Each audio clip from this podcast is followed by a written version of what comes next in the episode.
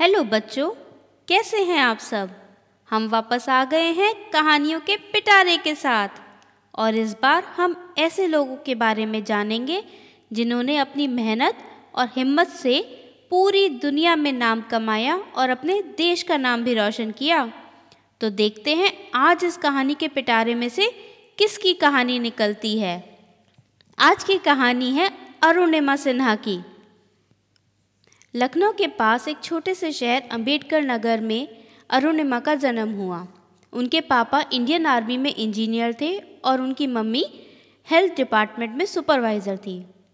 जब वो सिर्फ़ तीन साल की थी, उनके पापा की मृत्यु हो गई।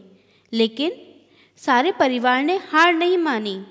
वो लोग हिम्मत करके अपने कामों में लगे रहे।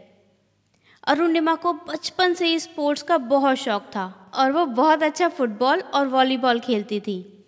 उन्होंने नेशनल लेवल पर वॉलीबॉल टीम में पार्टिसिपेट किया। उसके बाद जब वो बड़ी हुई, वो पैरामिलिट्री फोर्सेस ज्वाइन करना चाहती थी, लेकिन काफ़ी प्रयत्न के बाद भी, काफ़ी सारी कोशिशों के बाद भी उसमें उनका एंट्री नहीं हो पा रहा था। फाइनली, बहुत मेहनत के बाद सी आई एस एफ़ जो कि सेंट्रल इंडस्ट्रियल सिक्योरिटी फोर्सेस है, जो पुलिस का आर्म फोर्सेस डिवीज़न है, उससे उनको एक कॉल लेटर आया। इसे देखकर अरुणिमा बहुत खुश हुई। लेकिन उस कॉल लेटर पे उनका बर्थ डेट गलत लिखा हुआ था। अब उन्हें लगा कि इस गलती की वजह से कहीं आगे उनको जॉब मिलने में प्रॉब्लम हो। तो ये सोचकर उन्होंने पद्मावती एक्सप्रेस में ट्रेन का टिकट बुक कराया, जो कि लखनऊ से दिल्ली जाती है। तो तय दिन वो लखनऊ से दिल्ली की ट्रेन में बैठ गई। लेकिन उस दिन जो हुआ, उससे उन, उनकी ज़िंदगी ही बदल गई। उस ट्रेन में थोड़ा आगे चलने पर कुछ चोरों ने उनको घेर लिया और उनकी चेन खींचने की कोशिश करने लगे।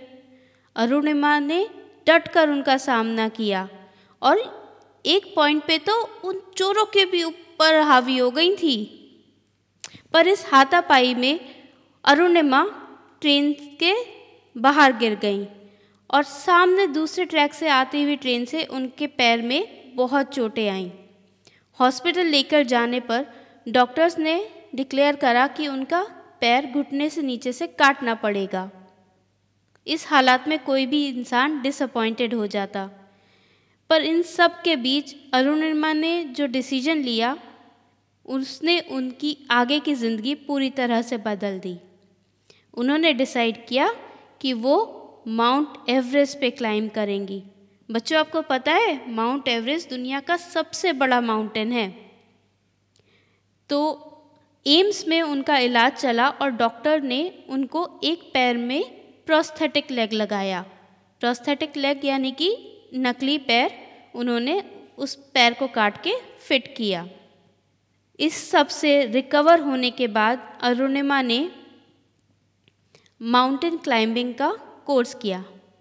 नेहरू इंस्टीट्यूट ऑफ़ माउंटेनियरिंग से उन्होंने बेसिक माउंटेनियरिंग कोर्स बहुत अच्छे से पास किया और उसके बाद उन्होंने माउंट एवरेस्ट पे चढ़ाई करने की तैयारी शुरू कर दी। वो मिली बचेंद्री पाल से। बचेंद्री पाल पहली इंडियन वुमेन थी जिन्होंने माउंट एवरेस्ट पे क्लाइम किया था।